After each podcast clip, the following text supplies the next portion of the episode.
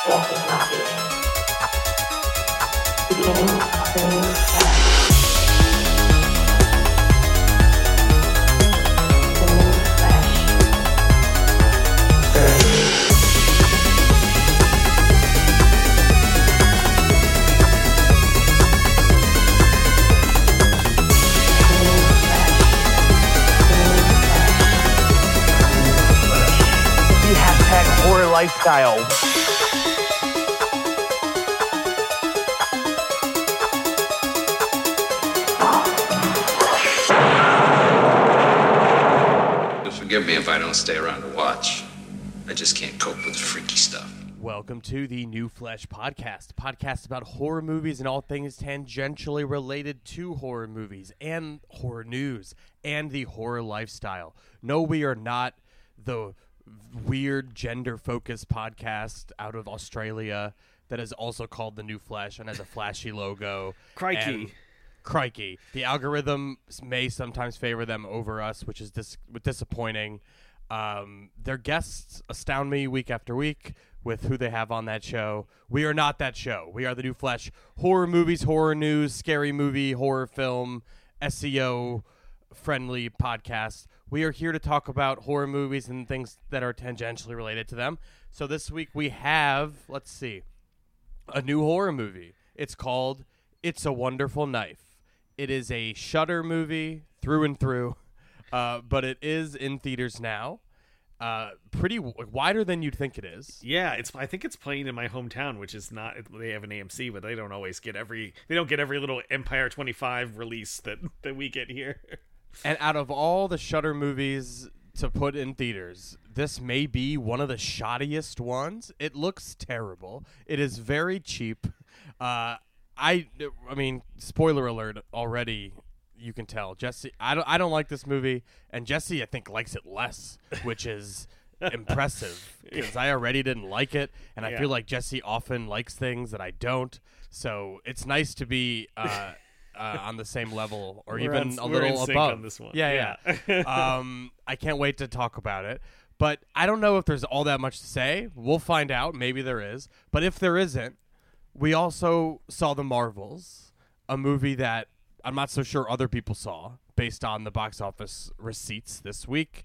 Uh, if you've been living under a rock or you don't pay attention to things such as box office, uh, The Marvels had the worst opening ever for a Marvel Cinematic Universe movie. I think that ended up being true. Did, did it not? yes, I believe it's. I believe so. Yes.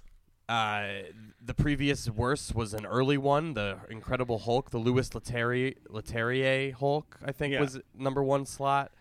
Uh, and there was something else that was a that was also low that I don't remember.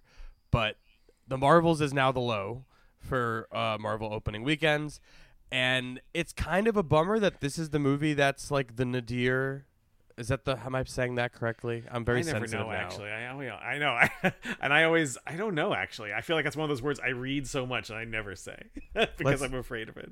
That's almost all words uh, Yeah, for me. that's- yeah, and it's ruining my life on the podcast. that just means that you read and that you don't aren't blabbing all the time. I think it's is- like Ralph Nader. I do Yeah. think it's like Nader.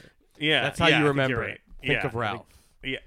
so, um, it does feel. It's a bummer that this movie is gonna be like the one that sparks change. I feel like, and Marvel can't just sit by and let things that were going to happen just continue happening, right? Like this has to be a moment where they go, "Well, this doesn't work anymore. So what are we doing?" So it feels know. like it's, I I wonder about that because like if you compare it to something like that's other else that's had like a hot streak like Pixar, Mm-hmm. like they're you know uh, the first one of those that really really didn't connect after many years was the Good Dinosaur. Although the, yeah, but think about better. the volume problem between the two. Like, Yes. the, the, the vast, like, I feel like it, is a vastly different problem just because of the goodwill that was once there is gone because of the volume that Marvel has done not only at the theaters, but now they've turned it into fucking television. And that was the ultimate problem, I think. Yeah. That is now they're reeking, they're reaping, you know, whatever.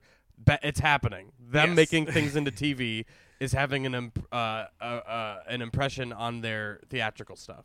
Yeah, yeah, I think that's probably true. Um, I think, yeah. So I don't know what you know. I, I, it would be. It's very, it's a very Hollywood studio thinking certainly. yeah, if you have 32 hits in a row and the 33rd doesn't hit, uh, they're gonna go, oh no, we didn't Yeah. have a hit. you know, even though yeah, hair on even though the hit, the hit rate there is still pretty good, I think. you know, like yeah, uh, like the well, the Guardians three numbers are still counted towards this year, and there's like Right, plenty right. of good reason to Or be even, like, you fine know, with it. What really what's what's you know yeah it is it feels like a shame that ant-man didn't didn't flop this bad but they were able to sell ant-man i think as a little more like uh uh you know this this changes everything even though it changes Yeah, nothing. the Ant Man. It di- the Ant Man did change the vibe in the room with Yes. Marvel. Oh yeah, that's true. That's that's that was not the change they were hoping to sell, but I think that's true. I'm not to not to blame the movie I don't like for the movie I like more doing poorly, but I do think Ant Man it is. soured. Th- like I think if you if that movie had been better or had had not come out this year or whatever, If the I think- release dates were switched, the numbers would be switched too. yeah, I, ex- I- yeah, I think you're. I think you're. I think that's true. I think if if anything, maybe if the release dates were switched, the Ant Man numbers would still be a little better than the Marvel numbers because I don't think this movie would annoy as many people as it. Although I don't know, maybe some people would be annoyed. I I can't. You know, part of my watching these things and watching reactions to these things is sort of a pervasive uh despairing what what does anyone want from these? I have no idea. Like i only know what i want from them and th- certainly not always getting it o- of late but i don't i do wonder like what do people want out of these things? And it's like whether that's hardcore fans or casual moviegoers or whoever and i don't always know. As much as i sometimes agree with individual complaints they aren't always that coherent together. It's the you know it's the itchy and scratchy uh simpsons meme. So you want a, a realistic down-to-earth show that's swarming with magic robots. Uh like that's that's kind of what people want out of the marvel things. So, uh, and like that's not not even necessarily a criticism. You could uh, there's certainly room to have both of those things in one in one kind of set of movies. But i do it is a weird thing where i start wondering ah, i don't even know what people actually want out of one of these things. I guess they don't want uh, whatever the marvels is which i thought was perfectly fine. So it's a weird you know it's a weird little uh I also thought it was perfectly fine, but I have a big caveat with it, which is that I think it's edited to the point of utter nonsense. That the movie becomes borderline nonsensical. And I think, yeah, and like I'm fine with it. I don't care. It's funny that they don't even try to introduce the two other characters that are being added to the movie because it's like we have the Marvel TV show groundwork laid. Like you don't need to introduce Well, these so characters. the- As the someone really- who does, yeah, go ahead. Oh, sorry. I, so the, I, the really funny thing for me about this was that um, actually our pal. I don't mean to. uh, I feel like I'm talking about something he emailed me, so I, but it's nothing scandalous. Our our, our pal uh, Alex Dowd from the, my former editor from the AV Club. Um, saw that I had been sort of making fun of people saying, "Oh, it's going to be so hard to follow. I don't know who these characters are." And I'm like, "It takes like 5 minutes. Like oh, you're it's not going to be hard to follow at all." Um, and he's like, "I saw this movie and it was really hard to follow because I hadn't seen the shows." And I was like, "Oh, that's a bummer." And then I saw the movie and I was like, "Oh, that's really funny because nothing that's confusing about the movie is explained by any of the shows." I uh, I could tell. I could tell. Like that's why I mean I didn't mind that they didn't introduce these characters because I got the gist. Yeah. And it was like, you know, comic booky in a way to pick up a comic book and not having read the previous thing arc Yeah, and yeah. there's some new characters and you have to had to just kind of go with the flow. But like my whole energy with this movie is just kind of go with the flow. And that's the whole movie's energy because they don't slow down for a second to just the uh the, you know uh, nail down the plot details about the loophole or the, the wormholes, whatever the fuck's going on with the the. Bl- I don't remember. I already Yeah. forgot. But like, there's so much nonsense going on, and they just kind of yell it at you and don't explain it, and just keep moving. And the action scenes just you know are fun enough, and it keeps moving. And there's like a fun Bollywood style musical set piece, and I'm just having a good time. yeah. Uh, so we'll talk about it. We'll talk about it later in the main event space. Uh, let's just, I guess, go right into the box office stuff since we were already there. Um, the Marvels did badly, obviously, but you know what doesn't do badly? Horror movies. Saw X officially passed 100 million as it's available at home and has been for two weeks now.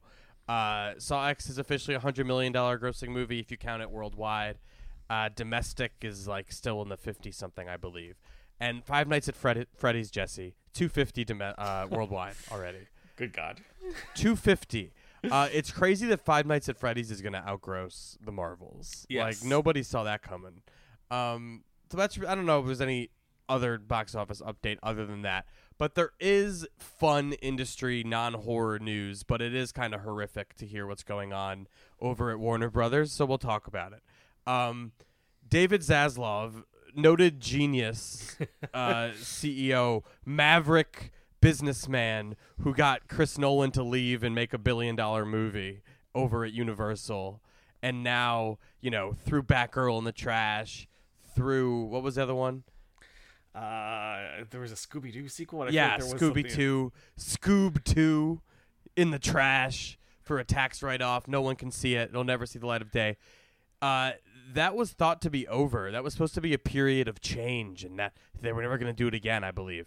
But lo and behold, a seventy million dollar movie that I didn't know existed, but maybe you did. Did you know about it before this whole thing? I did. I didn't. It was one of those movies where I didn't know. I'd heard about it for so long, but I didn't ever know how far they were into actual production. I was one of those things where I was like, I don't know. Uh, did they actually make this, or they, did they just? Because it Yeah. was dated a bunch of times. But yes, I had heard of it, and I did have the sense that it had been at least started filming. I wasn't aware that it had been finished for a while now. But yes. Yeah. So the movie we're talking about is a Looney Tunes movie that is a live action CGI hybrid called Coyote versus Acme that is described as being in the vein of Roger Rabbit, you know, uh, with real life people interacting with the tunes. They've done it before. Space Jam, uh, Looney Tunes Back in Action, the Joe Dante film that Scott Aukerman famously did a pass on the script for, um, or punched up, I believe. Uh, but Coyote versus Acme got Warner Brothers. It got fucking thrown in the trash for a $30 million tax write off. And the real indignity about this one is that I think he was just on a call complaining about how they don't have any movies for kids and like how that's like a future area they need to look into. Yeah. So why the fuck are you throwing your kids movie that would do well theatrically in the fucking trash? And apparently it tested really well. Like people, the reason, okay, so the latest news is that Warner already reversed course on this and will allow the movie to be sold elsewhere. So it would be the funniest thing on earth if this movie got sold to someone who actually put it out theatrically and they capitalized on the movie that Warner Brothers doesn't want you to see, or even just capitalize on the fact that we're told that this movie's been testing very well and everyone who's seen it loves it. Um, so it'd Yeah. be really funny if another studio bought it and put it out and it was a theatrical hit. It would you'd hope like Zaslav would lose his job in that situation. but then you go and realize like this isn't unprecedented stuff. Like Warner Brothers, I think, is the one that had Slumdog Millionaire and gave it up. Yes, they sold it off to Fox. Uh, they sold it to Fox, and then and- it became Danny Boyle's biggest hit and won Best Picture. It, not only did it win Best Picture, it made a fuck ton of money. Yeah. it was a huge hit. So it's like a blunder, no matter how you think about it. So this reeks of that. I mean, not this Coyote versus Acme is not going to win Best Picture. Or is it? Yeah, groundswell campaign to Leslie style. We're doing it. Consider Coyote. Um, So yeah. it's like a Wile E. Coyote movie with John Cena, is how it's yes, described. and I will, and our man Will Forte. So that's all the more reason to be excited. Yes, John Early was tweeting very funnily about how he's in it and how it's a disservice that the world will never see it, and then he had to follow it up with, "To be clear, it is a very small part," because he was talking about like the world needs to see me as a newscaster in the world uh, in this movie. Um, it Yeah, sounds like a fun movie, and the the the composer, whoever tweeted like a bit of the score where they're doing like a theatrical or a orchestral com- composition of Meep Meep Meep and it just seems so fun and everyone had a great time making it.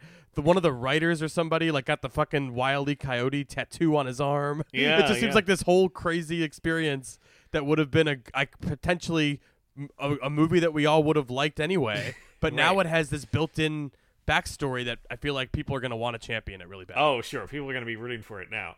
Um, the only thing that gives you gave me any pause about the movie is that like someone tweeting about it, whether it was the writer or someone was like, talking about like the spirit of Wile E. Coyote means never giving I'm giving up. And I was like all right we need to fucking we need to cut this off before you start embarrassing yourselves. Yes. I love the Roadrunner and Coyote cartoons. I would not say they're a testament to never giving up. It's actually a, a testament to how like you sometimes should let it go you know? Yes. it's kind of opposite of that. But I do love those cartoons and and I was excited I was interested in this movie. They definitely, if we're ranking, yeah. if we're ranking Looney Tunes like Top tier. recurring, recurring, recurring things, it is definitely my favorite. Oh, it's one of the very best. It's their masterpieces. Those those cartoons.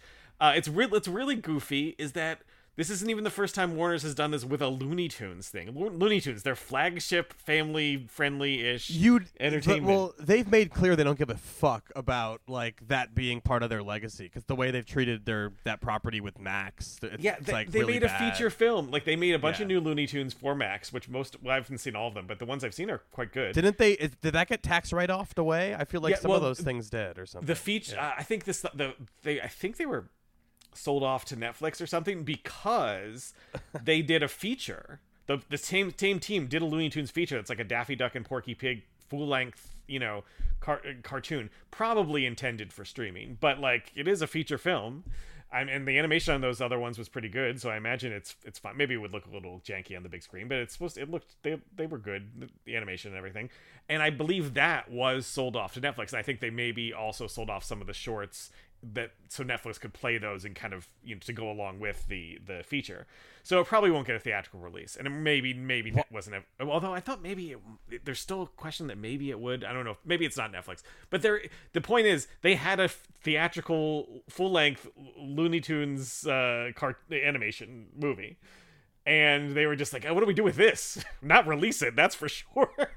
Which is so weird. Like, it, it can't have cost that much. They put it in theaters. Kids would probably go, or parents would go, or both would go. If you, if they didn't, if they didn't go, it probably wouldn't lose a ton of money, and you would have that bump that you get when you have stream. You're able to stream something that was a theatrical release originally. It just seems like an absolute lose, like a win. Sorry, a win-win situation. Like you have a fairly cheap Looney Tunes movie that doesn't even require you know live action actors or anything like that kind of spending or anything like that and they just don't care. I think there's also a Batman animated series that they did recently that they were going to do for Max, and they decided they didn't want. And I think they sold it to Amazon or something. it's like Batman and Looney Tunes. This isn't fucking obscure art house proper, you know? like, Yeah. this isn't like they it's accidentally. flagship stuff. Yeah. I- it's really strange, and I know, and we've talked about it before. It's like this streamer era endless pit of we need to have growth or whatever, like the perception of growth. It just Yeah. it's all money and tax bullshit that doesn't that's anti art and doesn't matter. Yeah. and the and those people are now running the sh- the companies like they've merged to the point where Warner Brothers is like you know a subsidiary of Discovery or whatever the fuck it is Yeah. and it's it's totally anti art, and these people don't give a fuck, and it's clear.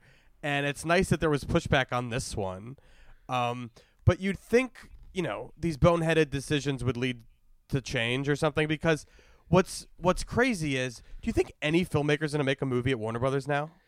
Like- I mean, they, they keep they do so far, but I do wonder, you know, if that's still just pipeline. That's Uh, that, i- in the Puck article, that is the one that broke the news that Warner's like reversing course.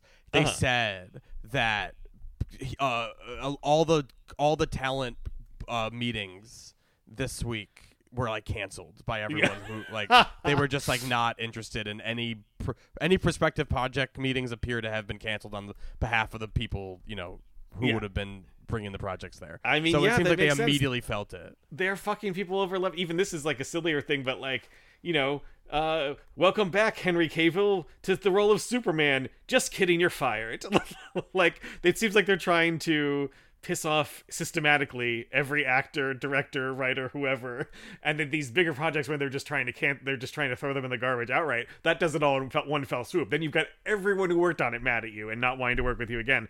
I mean, again, I'm not an industry person. I don't know. Maybe some people are just like, who cares if I'm getting a deal at Warner Brothers? I'll I'll risk it. Maybe being maybe having my movie being binned for a tax write off.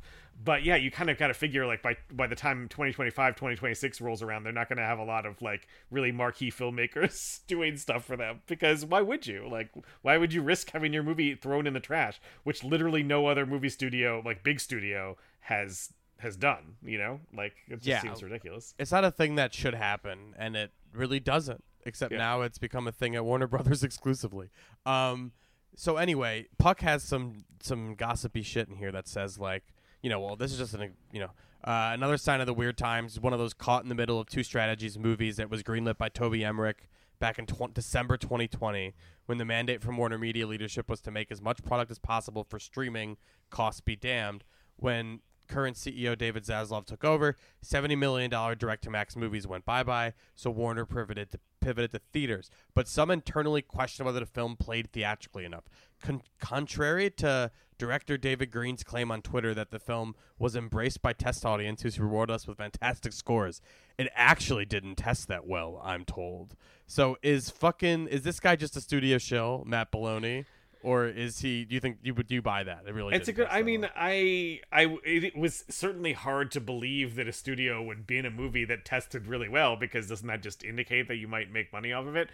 Um, so and like it's especially because it's like they got like a 30 million write off it's like so that means you you don't think this movie could make more than maybe i'm again maybe i don't understand the accounting but like does that mean that they don't think this movie could clear 30 million domestic? Because even if it sucks it probably could. The looney tunes back in action did. Yeah, it just like I know maybe some I don't know smarter finance person could tell me why it makes sense to the company to do, but it just seems like bad business all around for like a Yeah. thousand different reasons. yeah it just it's it seems yeah it's it's very bizarre it's also like not the idea of it won't play theatrically seems so outdated i understand the idea of like we're not gonna throw 70 million dollars at streaming movies anymore uh so we'll put but like then don't don't you just then put them in theaters and then let the chips fall where they may like i know Yeah. it does cost money to release a movie but like doesn't play theatrically. Five nights at freddy's is like direct to video quality horseshit that looks bad and, and is boring and like eh, but people showed up for it and it's going to make like you know 150 million in this country alone.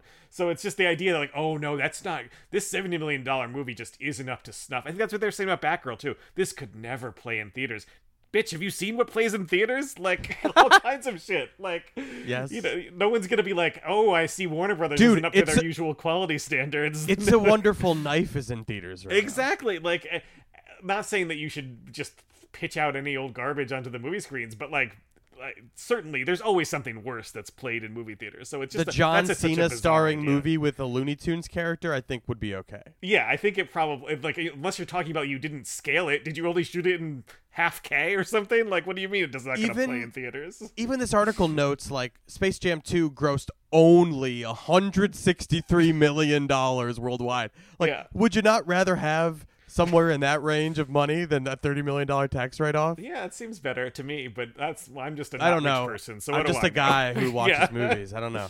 Um, another source who's seen the movie says definitely good enough to take a swing in theaters. But again, that's a concept that does not mean anything. like good Yeah. enough for theaters. Shut up. Um, Warner is understandably gun shy these days, given its financial situation. Don't be gun. Sh- put movies out. Shut up. Like I don't like them talking about movie studios like they're like.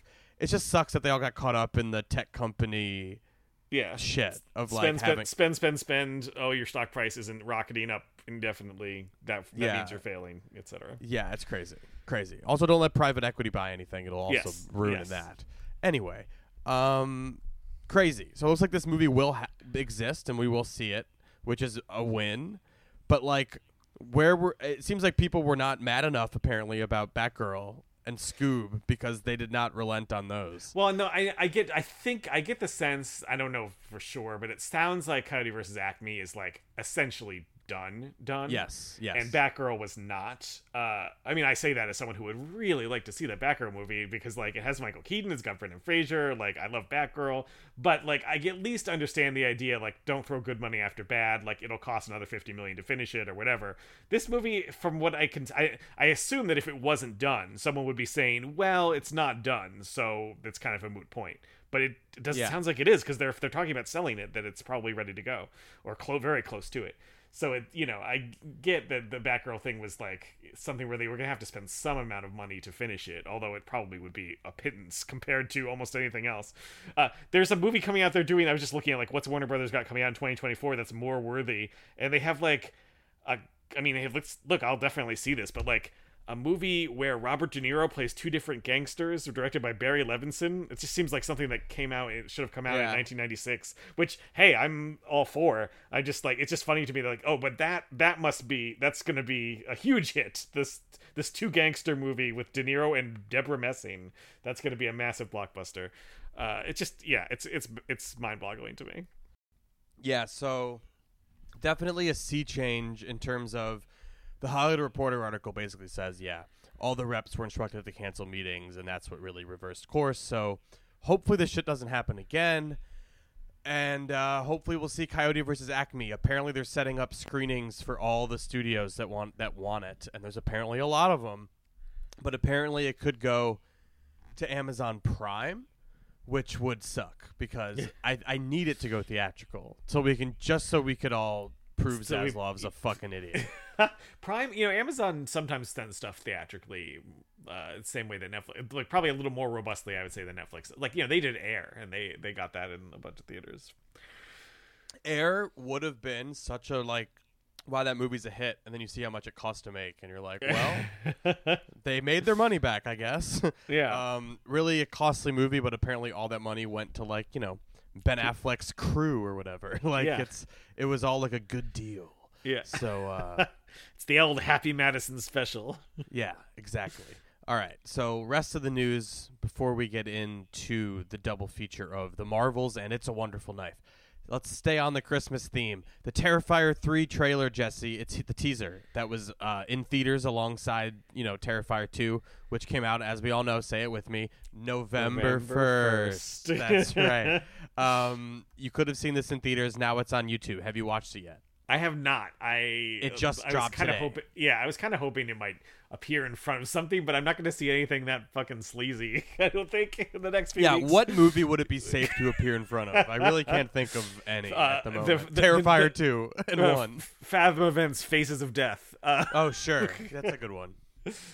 Oh man. Yeah, it it I still haven't watched it either because I don't watch these things, but I think it's safe to watch. I feel like it's just like a, a specially shot trailer. So Yeah, yeah. I I should check it out.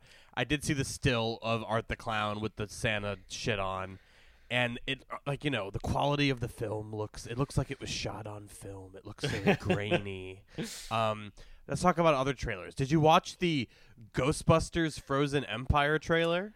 I did because it was in front of. I actually saved it. I mean, I don't. You know, my think I'm on record as not caring much for Ghostbusters Afterlife, but when I know I'm going to a big movie and there's a big trailer out, I'll just skip the trailer until I go see some extra ex- excitement in the movie theater. So I went to go see the Marvels in IMAX with my kid and and my wife also, and or some friends of ours, and uh, they showed the you, su- Ghostbusters you trailer support women. because I support women, yeah, In every like- way. yeah, exactly, in every single possible way you can do, which is going to see the Marvels. That's the one, the one way we're aware of. Um, Yes. so I saw the Ghostbusters uh, Frozen Empire trailer. I'm like, I'm torn because like I, I of course do not care for the Ghostbusters treated as serious like lore that I think can old like Dan. I can I can buy that Dan Aykroyd feels that way about Ghostbusters, but I don't want like to blubbery forty five year old men to be talking about it unless they are related to Dan Aykroyd. Uh, and the Aykroyds are exempt from that uh, from that uh, d- disdain on my part.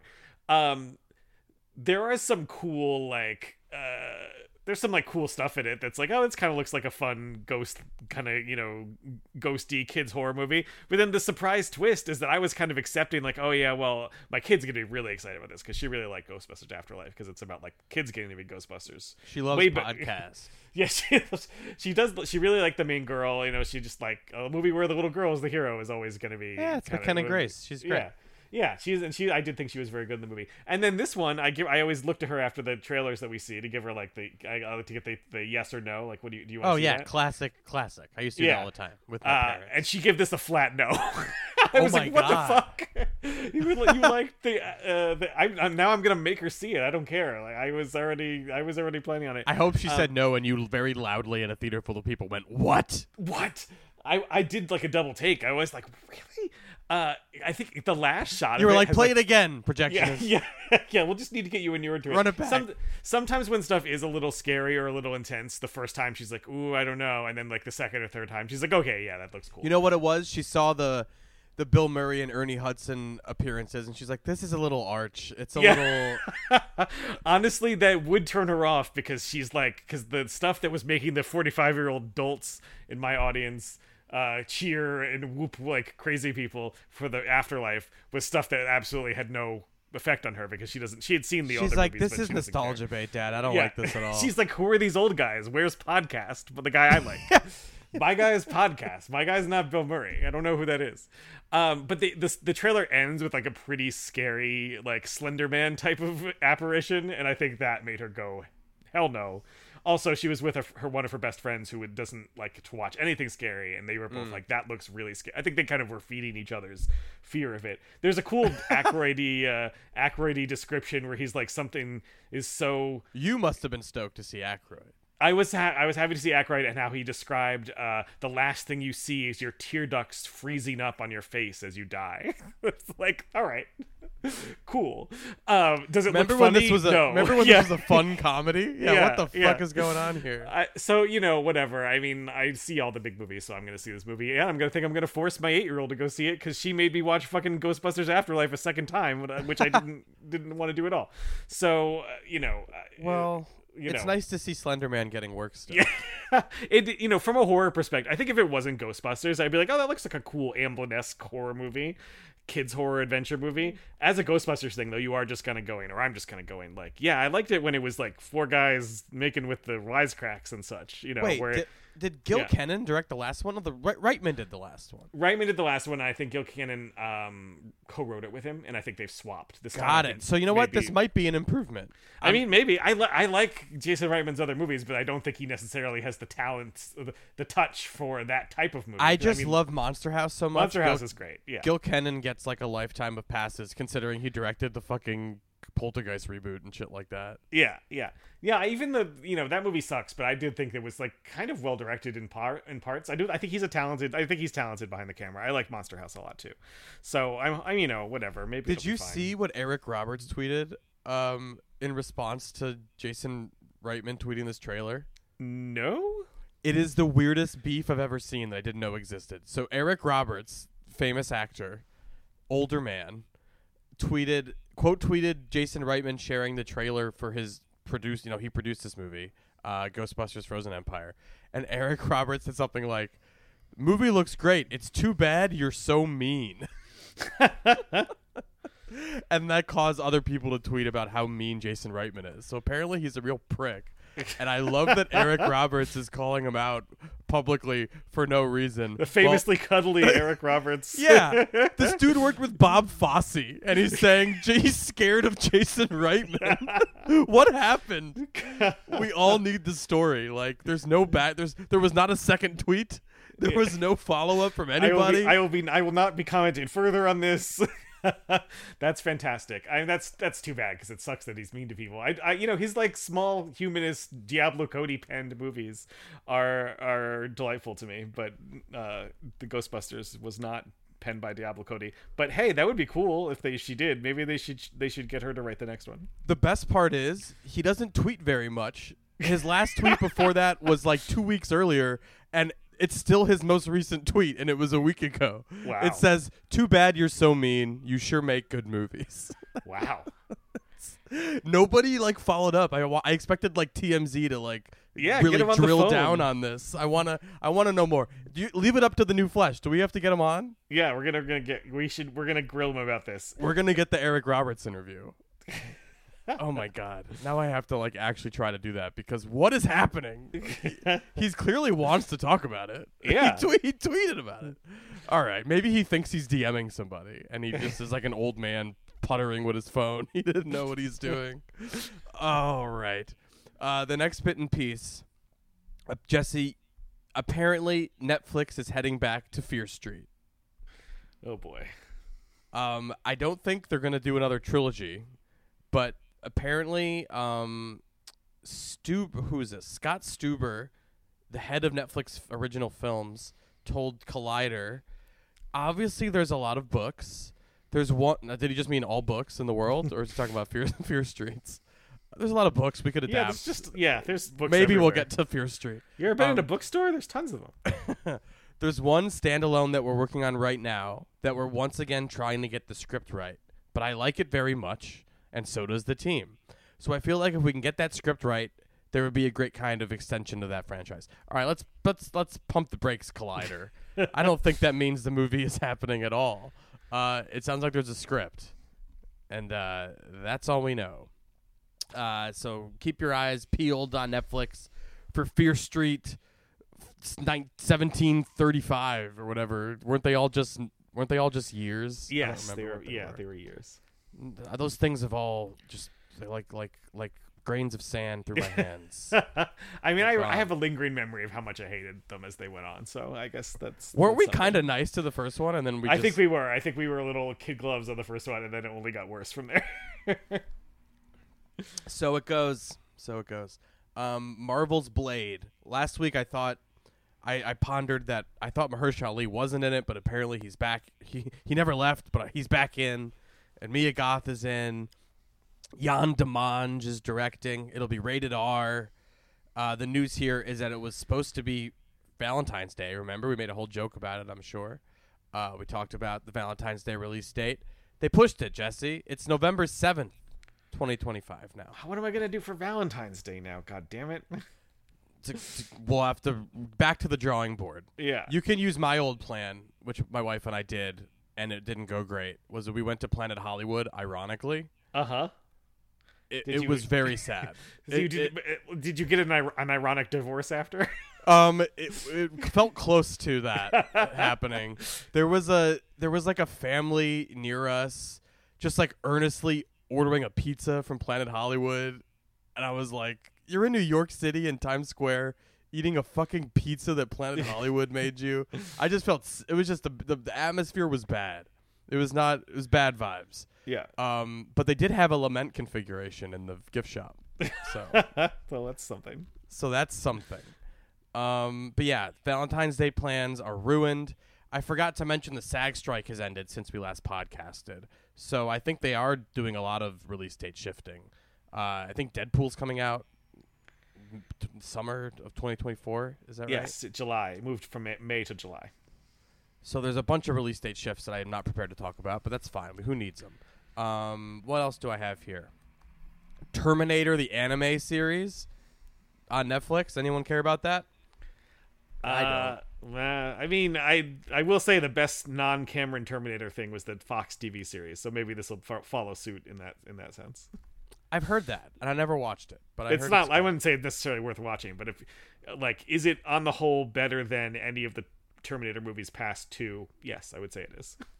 Uh, here's a release date shift: Venom Three, November as well. It's moved from July. Venom. Venom, Venom Three. I don't know. I don't know. That was not an inspired impression. I, d- I don't enjoy those those films. I did not enjoy the second one. Everyone Yeah. was everyone's wrong to have like a ironic enjoyment of those movies. What do you think? Yeah, I agree. Uh, I mean, I I have a soft spot for them because my wife likes them, um, because she likes Tom Hardy, and I do too. I have a soft spot for Hardy. She's right, but everyone else is wrong. Yes, yeah, that's how I. Would you agree? She's, it's okay for her to like them, but other people should be ashamed. Yes, I'm glad if we I'm agree. married to you, you can like whatever you want. 100%. Other people need to have a little more discernment. yes. This is perfect. I'm glad we got that out there. I'm sure she will be thrilled as well. um, Amber Midthunder of Prey will star in an upcoming A24 movie called Opus. It's a horror movie. Ayo Edebiri in it. John Malkovich is in it. Murray Bartlett's in it. Juliette Lewis is in it. Um, the film is set to center on an iconic pop star's return following his decades-long disappearance. Uh, Opus feature, marks the feature debut of writer-director Mark Anthony Green. Who are these debut filmmakers just making banger cast A24 Yeah. movies? What's I- going on lately? No idea. No idea. Like Borgli did that too after making like a Norwegian movie. Yeah. He did a Nick Cage, Dylan Gelula. He got fucking Cera. He's got everybody. Yeah. Incredible. FX's Alien TV series will not premiere until 2025. Uh, that's based on the strike ending and all that stuff. That's what we have now. Uh, that movie produced by James Wan called Night Swim has officially been rated PG-13. This is one of the first, or maybe there's been one already. Those uh, Atomic Monster and Blumhouse are like collabed now uh, together, Uh-huh. and this is one of their joints. Cool. I haven't watched the trailer, but it's played before stuff that I have seen. Uh, people seem excited. There's a lot of excited chatter after the Night Swim trailer ends. How does it look? I thought it looked cool. Yeah, I, I mean, I'm into it. Sure. Uh, I mean, January, January, first week of January horror movie. It looks Yeah. like above par for that. It does. It looks it looks cooler than your average first weekend in January movie, and I just love the first weekend in January in general. So I feel like I'm you have to. That has to, you know, stop somewhere. Like, did you like the forest? no, but I just like that it there always is one. Like I will always go see the first weekend in January movie, whereas I might skip the you know uh, third weekend in February shitty horror movie. Maybe I would skip it, but probably not. But maybe. But the first weekend in January, always there, always ready for a shitty horror movie. Love that. Chucky has been announced as the newest killer in the video game Dead by Daylight, which I think is like maybe like a fighting game where you play as all the killers. It has other horror icons. So Tiffany and Chucky will be available via downloadable content if that's your thing. Uh, what else do we have here? I already talked about the Jeff Wadlow movie Imaginary. It's coming March 8th, 2024. Get excited. The Wadlow is almost here. uh, Bloody Disgusting must have a vested interest in It's a Wonderful Knife doing well because they wrote up a box office article and tried to spin it as if it was good that it opened to $600,000 in just 900 theaters.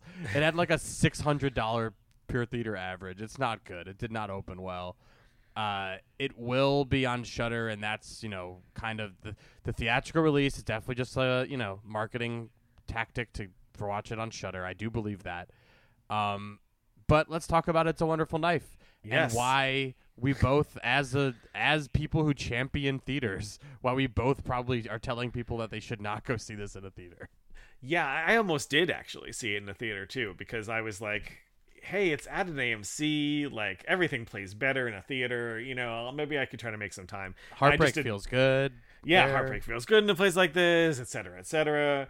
Uh, still getting applause after all these years. I, I at the Marvels on Friday. People What what in, the what could they possibly be doing uh, for that second one that's taking so long? I, it's gonna fucking blow your mind. It's gonna be seven, 17 minutes long. It's gonna It's her Chinese democracy. Yeah. yeah, it's gonna come out in like 2035. Um oh man, I can't wait. But yeah, I, I almost want I was like, oh well, maybe I'll go see it in the th- it's in the theater. That's how suggestible I am. If you just tell me something's playing in a movie theater, I'm like, well maybe I should see it then. Like a like a like a moth to the light. You just start yeah, walking. like ooh, I could use my stubs on this. Uh, and I just didn't have time, and they very graciously sent me a screener, which I do really appreciate. Um, and I, I would have gone to see it. Okay, I- now I- stop listening now, PRP. Yes, please. uh, Thank you for sending me the screener, and that's the end of the episode. Um, We appreciate the access. Yeah. Thank you. Goodbye. the end. Um, yeah, and I, I so I, I watched it. I didn't. My, uh, my wife, my lovely wife, was excited to see it as well, and I was like, you know, I- as even though I had heard that it wasn't very good. I I always want to like something, you know. I'm never look. I'm never watching something being like, oh boy, this is gonna really, you know, that people who when something that torrent a movie and then live tweet about how much they hate it. I'm just like, what the fuck is wrong with you? yes.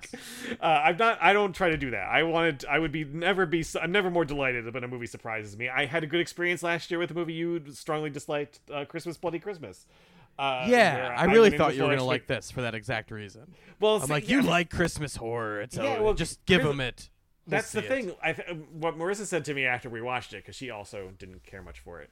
Um, was that there's like there needs to be like a reckoning with with Christmas horror because it's like it's just uh, I'm trying to I'm roughly paraphrasing here her here, but there's like a weird thing where she's basically like it's it's harder to just make a good Christmas movie.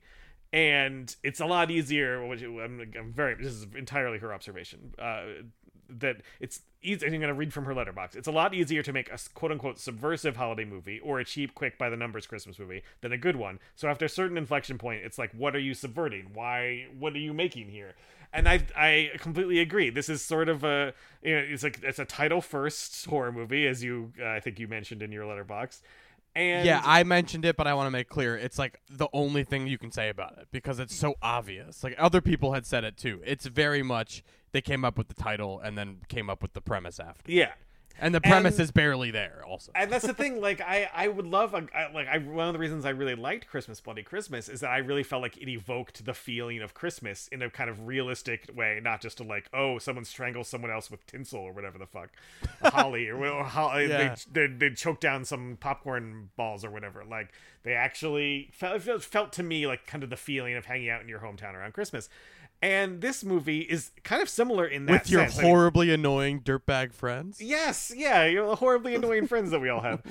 Uh, it, it's a Wonderful Life is weirdly similar. It's not similar in style or tone or anything like that, but it is about your hometown. You know, people they're hanging out in their hometown with their. This is teenagers. The the protagonist is a teenager in this case, but like there's house parties on Christmas Eve in a way that f- rung completely false to me. Yeah. and but it, like the kind of general idea of it, it is kind of like you know the same way with It's a Wonderful Life. It's about a guy who didn't leave his hometown and is kind of reckoning with that that uh, that decision and all the decisions that have led him to a certain point in his life and some of the disappointments he's experienced. This is trying to do that with a within a horror movie framework, and that's not a bad idea. And it's just it's kind of ends up Merry Christmas, everyone! I tried to do a Jimmy Stewart impression while we were watching it and fucked up so bad. So I'm glad I would have appreciated if Long was at least doing something Yeah. instead of just being like, "Give me some teeth," and I all go, Yeah, I'll go what crazy. is Long doing in this movie? Yeah, he plays a businessman who is has nefarious designs on this town.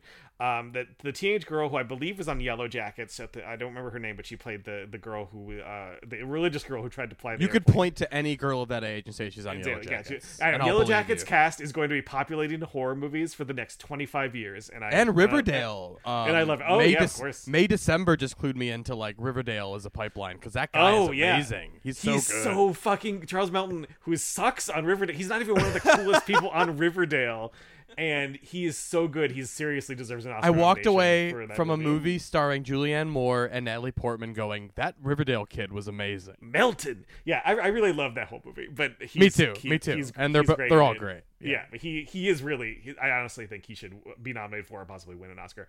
Uh, but yeah, so like this movie is the the this girl from Yellow Jackets.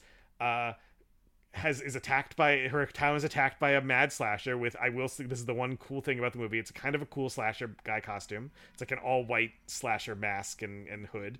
Uh she uh, defends herself and is sort of the final the kind of abrupt final girl kills the killer and but that doesn't make her life and in fact she's still like living with all the you know it's kind of it is sort of interesting also postscript to these final girls where you're supposed to be like oh that's such a triumph. They won out in the end and then of course like their best friend and their families are all dead you know? So it's like actually pretty horrible. So I, that was also i thought an interesting idea. What what it is what is it like a year later when like yeah you survive but no one else that you love is still around? Um or a lot of people you you love are not still around. I guess her family is, is actually still around. Uh but um there's like I don't know. So it's it's a totally workable premise that she wishes that she was wonders what it, as in a Once a Wonderful Life wonders what it would be like if she was never born, and then she is kind of zapped into an alternate world where she wasn't born. People don't know her, and the killer is still on the loose. It's like a little it's a little sweaty getting there, but I was like, okay, it's a good that's a good idea, even though it's very confusing for a while how they're going to It's a Wonderful Life it. Um, but then how they actually, you know, the movie itself is it's not a good Christmas movie. It's not like a satisfying holiday movie. It's got a little bit of that, not too much, but still has a little bit of that knee jerk, like, isn't Christmas a pain? Don't we all hate Christmas? Which is like fine if you're actually evoking something, but it's not. And as a horror movie, it's absolutely horrible. Like it, it is. That's where I was like, It's not scary at, at all. Most. Yeah. Yeah, it- absolutely. It just doesn't like it has no tension and I don't know if that's down to how it's shot. It's it's shot in this very peculiar it's a style I would call Coca-Cola emerging filmmakers or whatever the fuck it was that they used to play in front of like in Oh, the, movies. you that- mean you mean the worst thirty second ad you've ever seen in your life? Yeah, it- that they would th- play at AMC. Exactly. They would claim that it was like a contest winner and a student filmmaker was allowed to make an ad, but it it always felt like they were directed by the exact same person. So you get the feeling that like the contest winner was allowed to submit some keywords into some kind of machine that would then spit out this like it's like it's like the original A- AI generated. I was gonna say the, the AMC program is gonna love AI. They're, Yeah. they're thrilled. they, yeah, they're gonna gonna make like fifty of those a year. Yeah. that this movie is shot like one of those where, where it's like uh, it feels like a m- ad pretending to be a movie pretending to be an ad or something like it doesn't just like oh this looks like a commercial or this looks like tv it looks worse than those things often look like there's lots of commercials that look very good you know sometimes professional filmmakers shoot those and this one has this weird kind of clunky visual scheme where I just like it's one of those things where sometimes it looks like I couldn't tell if it was just cheap looking or genuinely using green screen for some really basic shots. Uh, it sometimes doesn't feel like the actors are in the same room together or in the same space. Like or things like they go to a house party and you're like, I don't know this what is this house? It looks like someone's rec room, but on the main floor. It just like it doesn't look like a house. It, it looks like a city center. Like it looks like a youth center, but like 17 year olds are going there to drink. That's like I just chalked all that up to this movie is cheap and shitty and amateurish in every conceivable fashion. Yes. Yes. But I was still surprised because I've seen a lot of Shudder originals where I thought that could have been in the movies. You know, that could have they could have played that and they could have played influencer in the movie theaters. Yeah. Uh, Anything for Jackson? I haven't seen that one, but I I Ooh, it's good. I, That's a good one. I'm, I liked Christmas Bloody Christmas was also a Shudder original. I was like I, I saw that in the theater and thought it played played great. I we saw like, Nocebo in the theater. Yeah, yeah, that was and that looked fine. It was cool. There's tons of stuff they put out that doesn't really come out in theaters that could play great in a theater. Looks probably look even better. And this one, I was like, this looks crummy on TV. So I can't imagine if it looks. Uh, sometimes I guess things will just look better on a big screen, but like. I can't imagine how this looked when you went to go see it at the AMC Empire or whatever what, what people did. It's just such a like non-movie. It's every single thing about it comes across phony in a way that I like. By, at first, I was sort of like, "Well, this isn't very good," and by the end, I was like, "I kind of loathe this." Like, I was kind of actively hating it by the end of it, and part of it is it has a little bit of a, it's kind of like got a little bit of this is going to sound like sound like such an old man. It's got a little bit of a smugness to it about how it eventually pulls in a completely unconvincing queer relationship. Oh, right? yeah. Like it's an I sweet idea for sure, but they're both telegraphing it, somehow managed to telegraph it from a mile away, and you still also don't believe it in the least, or I didn't believe it in the least. And it's just it's so opportunistic and so kind of transparently designed to kind of trick people into going, oh, but this was really very sweet that it had this, you know, queer love story that they didn't make a big deal out of. You know, like it's not considered weird or or a big twist or anything. But it just like makes no sense at all. And when it comes time to sort of figure out some of the details of some of these things, like why I don't know if this is a spoiler because it's like the very last. There's a thing in the in the last bit of the movie, like the last five minutes of the movie, that's sort of like, well, we need to we need to you know explain why it's it's like kind of um the what what's very bittersweet about Edge of Tomorrow, you know, is like he comes to see her and he's fallen in love with her. uh, Tom Cruise's character has fallen in love with Emily Blunt over many many days of like this you know Groundhog Day cycle, but she doesn't really know him, Yeah, right? he's got to put in the work extra hard. Yeah, and that's like there's something really bittersweet and lovely about that. And what this movie presupposes is uh maybe the person other person just remembers her. I don't know. like and it like it like, that just makes no fucking sense whatsoever. And the whole movie has that kind of thing where it just feels like they they were they were very confident that what they had here was enough and i find that so mind-boggling that they were like yeah people will find this satisfying and i think people like i don't think people altogether have hated this as much as i did so maybe people Uh. I definitely did. Everyone I've talked to did, but yeah. Okay, I mean, the festival rea- it's classic festival reaction. The people who saw it first at a festival thought it was fun, and they were all full of shit. Uh, maybe they had a good, maybe they had a good time in the room, but I can't imagine this playing well. yeah the- the, jo- the jokes don't work the, the jokes don't work. work. The kills, not only do they not work, they're all CGI in a way Yes. that, like, if your movie is this cheap, why are you doing that? Like, CGI stab wounds. Yes. It's their the entire energy is let's do it in post with they, everything. well, very much uh, to the point where that's why that some of them don't make physical sense. Like there's a part where someone is kind of shockingly stabbed through the throat from behind. yes, But but candy and like cane it thing shocks, or whatever. Yeah. and the person is the person is staring and talking to them is shocked. But like that doesn't just have happened. Like for someone to be stabbed through the neck from behind, the person has to be there. you know what I mean? Like, Yeah. like it, just it can't just appear in their neck, and you go, "Whoa!" Again, there's no, there's nothing concealing the person who's doing the stabbing. It's like that shot. It's a really great shot in Raising Cain, the De Palma movie, where the little girl hallucinates a like a, a John Lithgow behind her mother when her mother bends over to pick her up. Yeah. And but that's the whole point of that is that it's like a fever dream kind of uh, impossible shot. And this just does these things like as part of the movie's physical reality. And again, I know that's very nitpicky to talk about how this one kill didn't make any sense, but the movie's full of that kind of shit where it just like characters all- don't yeah. hear each other or see each other unless the, unless it advances the plot. You know, it's, just it's so dumb. fir- it just felt the most first draft possible to me. yes, like yes. it did. It it felt so underbaked in every conceivable fucking fashion. I can't believe they put it out theatrically. Like I do think it is that bad, and I know Yeah. you agree. Yeah, I'm. I this this coming out theatrically makes me uh, uh, more uh, more certain that I can put it on my like worst of the year list, which it would easily make. Like in the it would be it's a top five worst of the year for me easily. And I have no idea. Not that I'm like some huge fan of Justin Long, but what's Justin Long doing in this? Like I have no idea. Why is I he like in that it? he Like- I love that he likes doing horror and Yes, will, will sure. do like he's a scream queen. Generally, Yeah, genuinely. yes, totally. Scream King, Justin Long, we love Yeah. him, but it sucks. It just I can't tell if it wants to be scary movie or scream in terms of like what it thinks it's doing is funny. You know what yeah. I mean? Yes. I just don't know what level of parody it's doing. It's Yeah. failing at both, to be clear, but it's not doing it.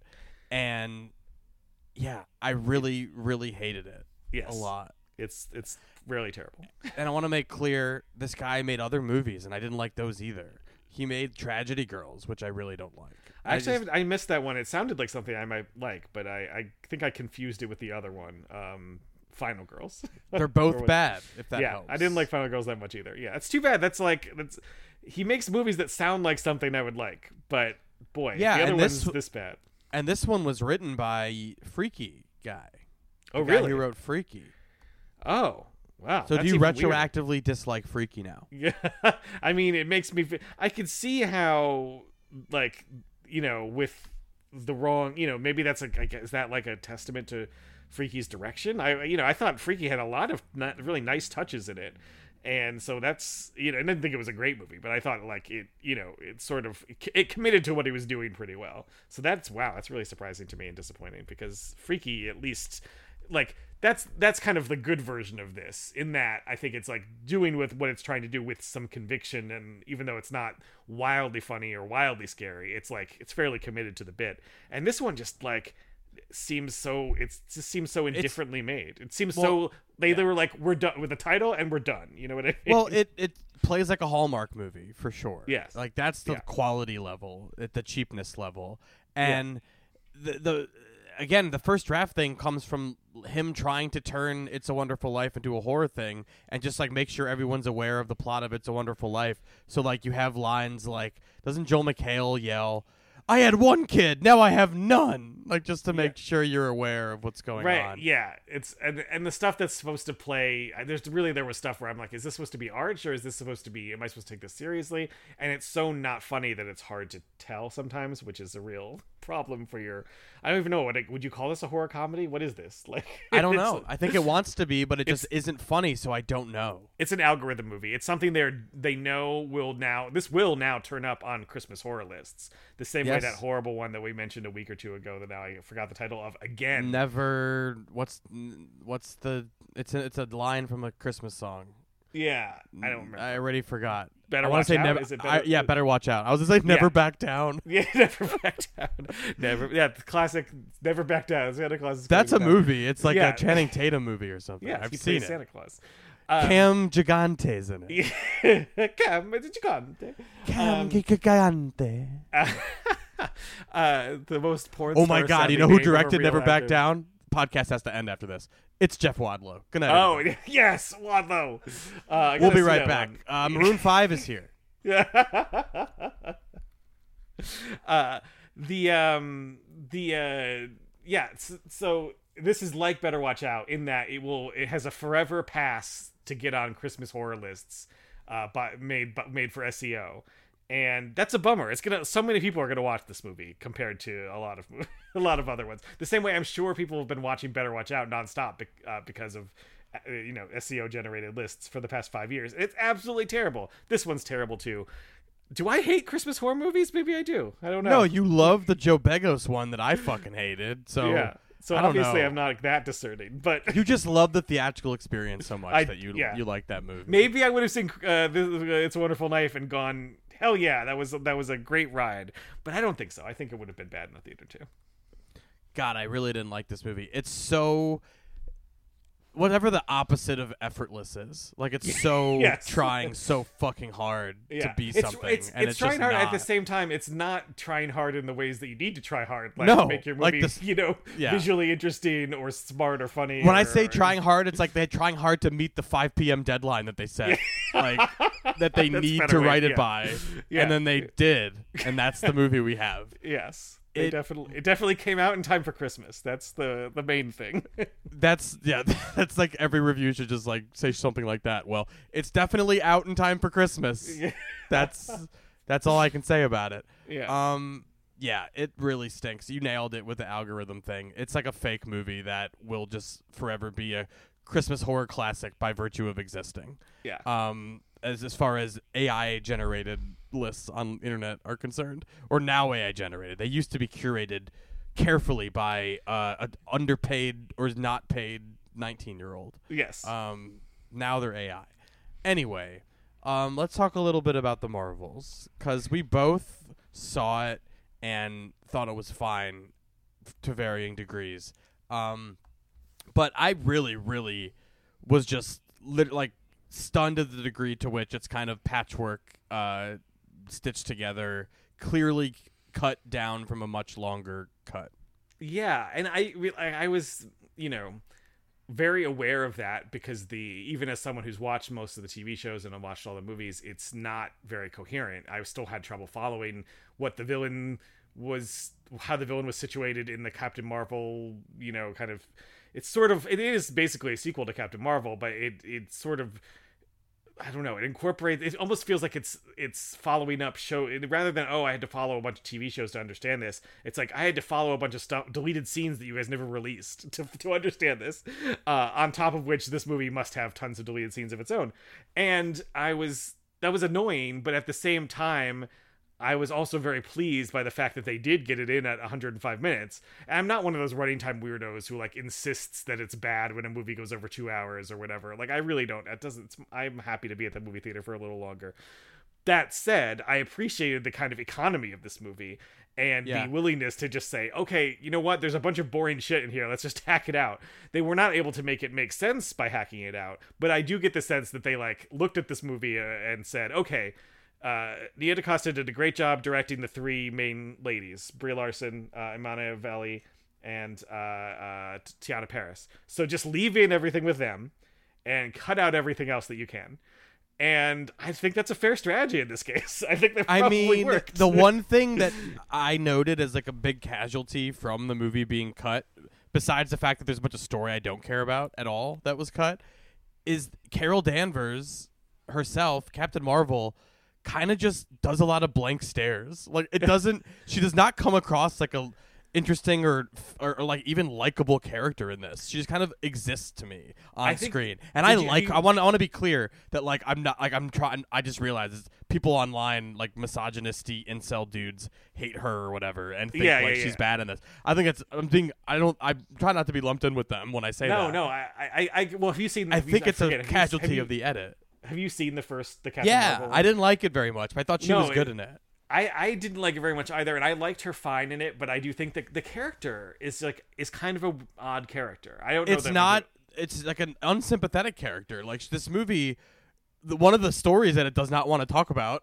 that it brings up once or twice is that she like genocided an entire planet or whatever. or she yeah she sort of you know uh, tried to help and made things work you know that's a little bit of the emotional story of it but it is cut down really far. I think she's kind of an odd character. And, and i and again it's yeah it's not big out of dislike for brie larson. In fact i kind of Academy like Academy Award winning actress Brie Brie Larson. yeah yeah. I, I, I find her i think people are weird about her online even aside apart from the misogynist. There's some like other weird other people other people are weird like people who i th- think of be sharing my politics are weird about Yeah. her Well, I'm very basic, so I just think she's like a hot lady. yeah, I'm just she's like talented. She's, she, she's she's pretty, and I like, and I was, I, and I liked in Short Term Twelve when she was like, Yes. good, Oh. she was nice to people. You know, I like- was big. I was a big short term twelve guy. Yeah, really she's great in that. She's very good in Room. I've nearly never really seen uh many performances of hers where I've been like, oh, she was bad in that. But I, think liked her Instagram post about being a journalist in uh, in Kong Kong, Skull. I know she's like what people are zeroing in on her is that she's an actor. Like, like, she's like kind of a little bit of actor brain, which like I feel like most her Instagram has revealed her to be kind of a weirdo, which I like. Like Yeah, it makes her cute. more endearing to me. Yeah, like everything I see is just like weird posts. I'm like,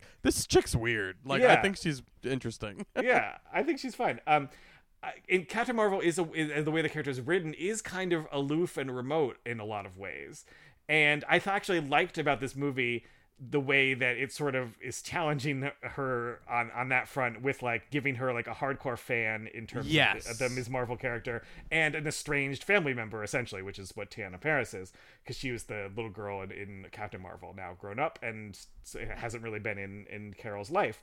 She's, she's been off. She's been doing some. How many always- years are supposed to have gone by? Since It's so confusing. She like drops by Earth at the beginning of uh Endgame, and then goes on to space again, and then turns up at again at the end of Endgame. So she hasn't spent much time on Earth the, since like the events of Captain Marvel, which could take place in like the in like 1995 or something, 1996, something like that. So she really hasn't spent much time on Earth. They're always extremely vague about like what she's been doing. She's been like the general idea is that she's been going around the galaxy helping people on other planets. Um, but you never really see much of that except for in this movie you see oh she like like destroyed you know this artificial intelligence that was a, she thought was oppressing people but it actually made the planet worse. And we find out that she did uh help another uh, another uh civilization by like marrying into their royal family for business you know for dip- diplomacy only which i thought was a fun. Which I know you don't watch Rick and Morty, and I'm sure it's reminiscent of something else, but that is such a Rick and Morty like throwaway gag where it's like, oh, by the way, I'm the prince of this planet. Yeah, Like, that's it- that's uh I would say that's a Firefly gag. There's an episode of Firefly where they find out uh, one of the kind their kind of meanest crew member is like revered as a god on this planet because he helped he like accidentally saved them once. Yeah, I'm Uh, sure so it's, that must like, all, that, that, that must mean it's like a Star Trek thing. I feel yeah, now. exactly. Yeah. it's probably a Star Trek thing. I think Futurama did something like that too. I know they have a lot of Rick, Futurama Oh, yeah. and Rick and Morty have a lot of that. story Yeah. overlaps. Um, good gag, solid, solidly executed here. Yeah, and I love the planet. It's hilarious that it gets destroyed and they never talk about it again.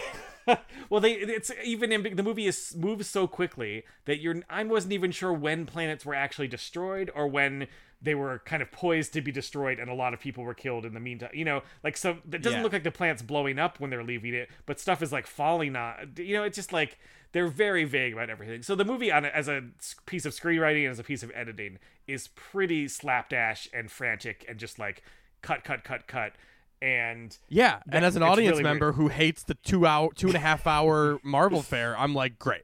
They've Well, yeah, they've fixed this. the core of the movie, yeah, they finally figured it out. Just, ch- I mean, that's true though, because that is a lot of what's kind of tedious about a lot of these movies, and they get to what people actually like about these movies. Although this one's not doing well, so maybe I'm wrong about what people like about it.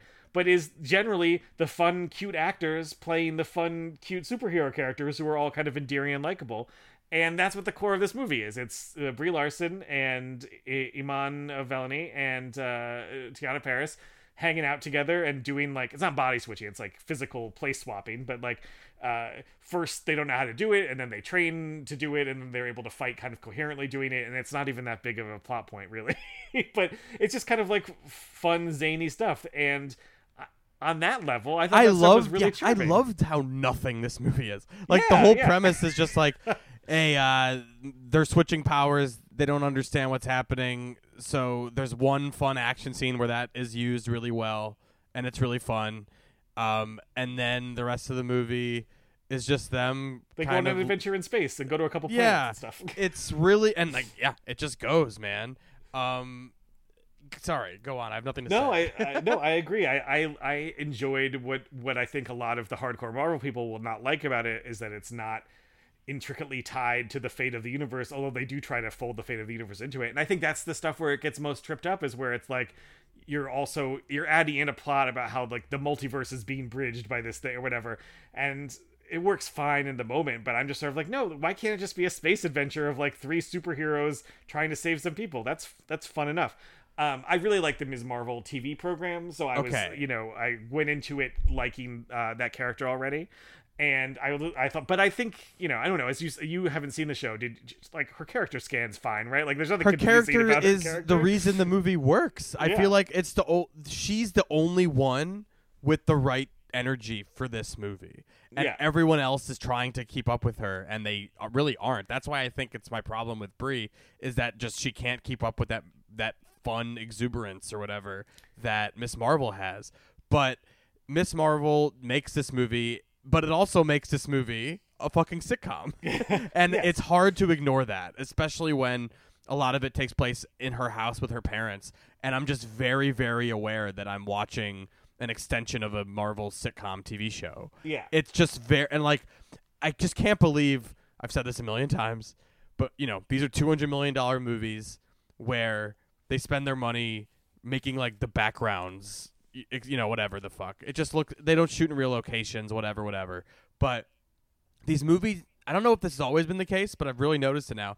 They're all just like as far as like they're shot for coverage lighting. They look like they look like TV shows now. Yeah. Like maybe when the TV show started, there was they they tried to make parody between them and like that parody is now there and they are just indistinguishable. This looks like TV to me and that bummed me out. Yeah it's it's not as dra- i didn't find it as drab looking as some of their other recent ones which i appreciated and the weird thing is just as like you would think that you're missing a bunch of tv shows and that would solve some of the some of the plot shortcuts Yeah. they do here if you watch ms marvel the tv show not to make this an ad for ms marvel the tv show uh it's often quite nice looking and like much moodier lighting than this and not and i don't Huh. mean like uh, super underlit i just mean like they do some nice thing with it's it's fairly colorful a lot of it's set at night but it's not this overly the highest dark. compliment I can give the movie is I left really wanting to watch Miss Marvel. Yeah, and that's I crazy. You know, I wouldn't get your, you know, it's not like tr- a transcendent piece of television, but it's like six reasonably, you know, forty-five minute episodes with endearing characters that kind of gives you a more human scale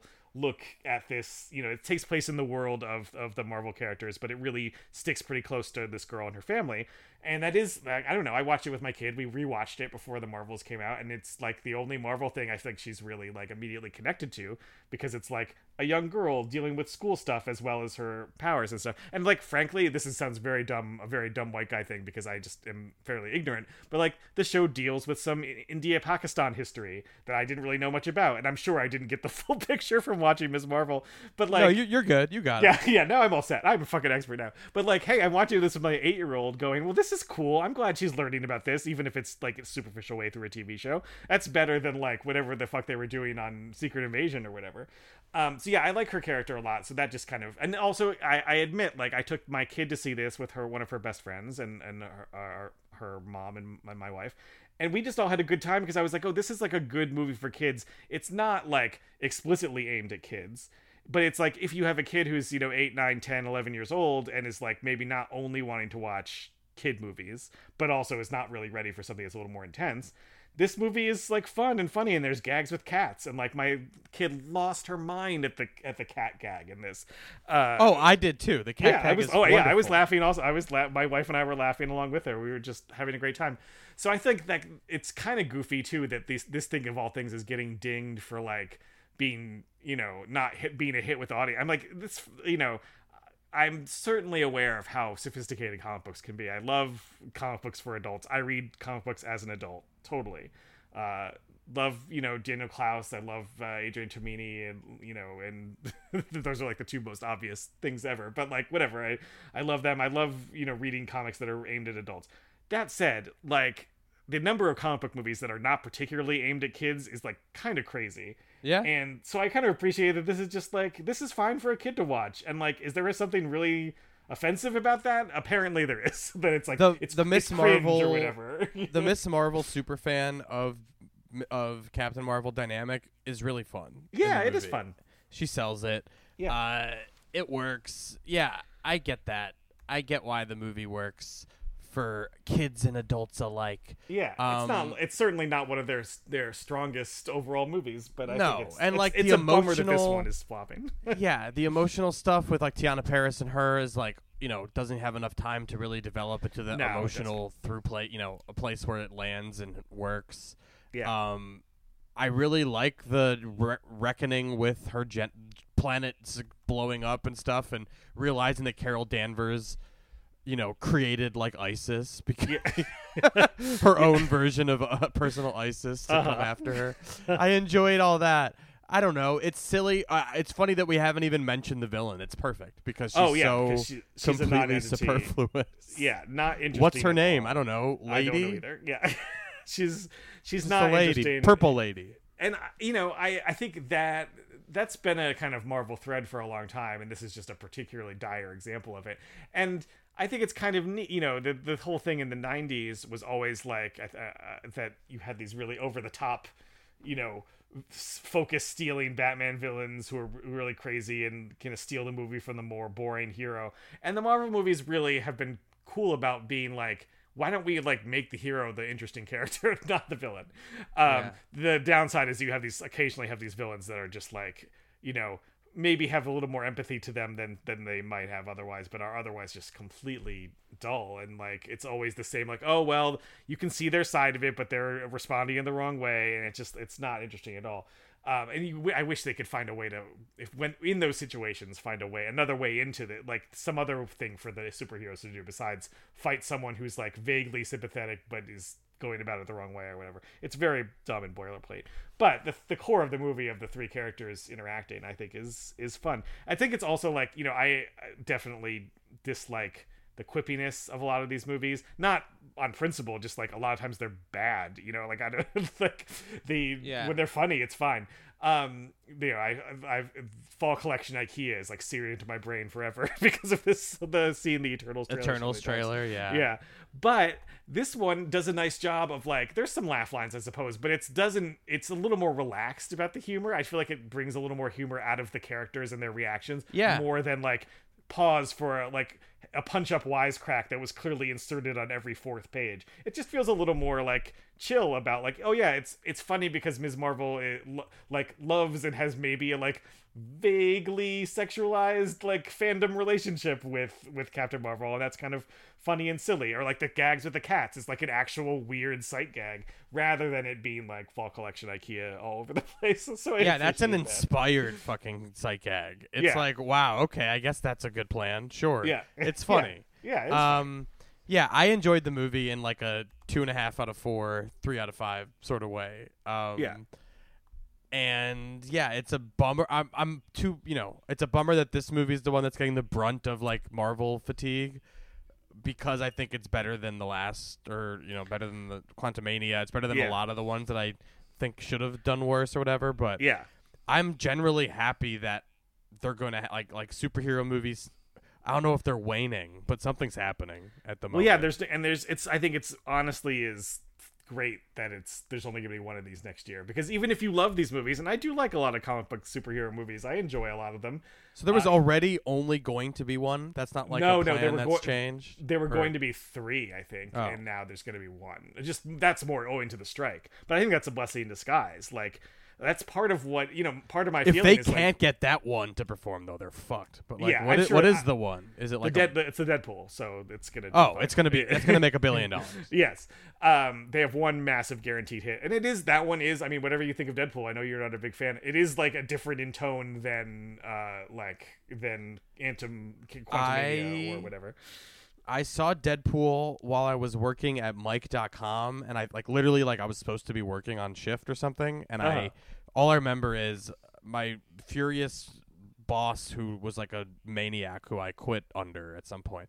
Um, was just frantically texting me about some bullshit during that movie, and then I never like. I just like I don't remember that movie at all. All I remember is that, and then I never saw the second one. Um, I mean, they're, they're very juvenile and silly. my but, like, impression is, you know, he eats chimichangas and it's yeah, funny. he talks about chimichangas. What could be funnier? Um, but yeah, I think like even as someone who you know wants to enjoy these movies, it's I think it's great to not have three or four out in a year. Like I think that's it's like hard to do. It's hard to make three or four really good movies from essentially the same creative like you know it's not the same writers and directors but it's the same you know people in common with from movie to movie. It's hard to do three or four of those a year and have them all turn out really well. So i think you know just them having to slow down because of the strike will be actually a huge uh, a huge help i think. Thanks, Zaslav. yeah. After all, thanks for holding out and trying to fuck over everyone who works for you. Yeah, it works it out well out. for the the funny book movies which is all that anyone cares about anyway. That's right. All right, and we'll be back next week with uh, what's next week? Oh, Thanksgiving. yeah that's right We'll be back on with- tuesday Eli Roth's Thanksgiving. yes Thanksgiving. Uh, and then the week after that, you y'all know what it is. Turkey shoot, or what do we call it? Turkey slaughter, turkey, Turkey massacre, slaughter. whatever it is. turkey, Uh, we- chainsaw massacre Yes, the thank beginning. you. Wow, hundred percent. We're using that. Uh, all, every time we mention the turkey shoot, I have to mention that we're stealing it from Sound Opinions uh, podcast. Greg Kot, Jim DeRogatis. Uh, all right, end of the show. Bye. The. Beginning of a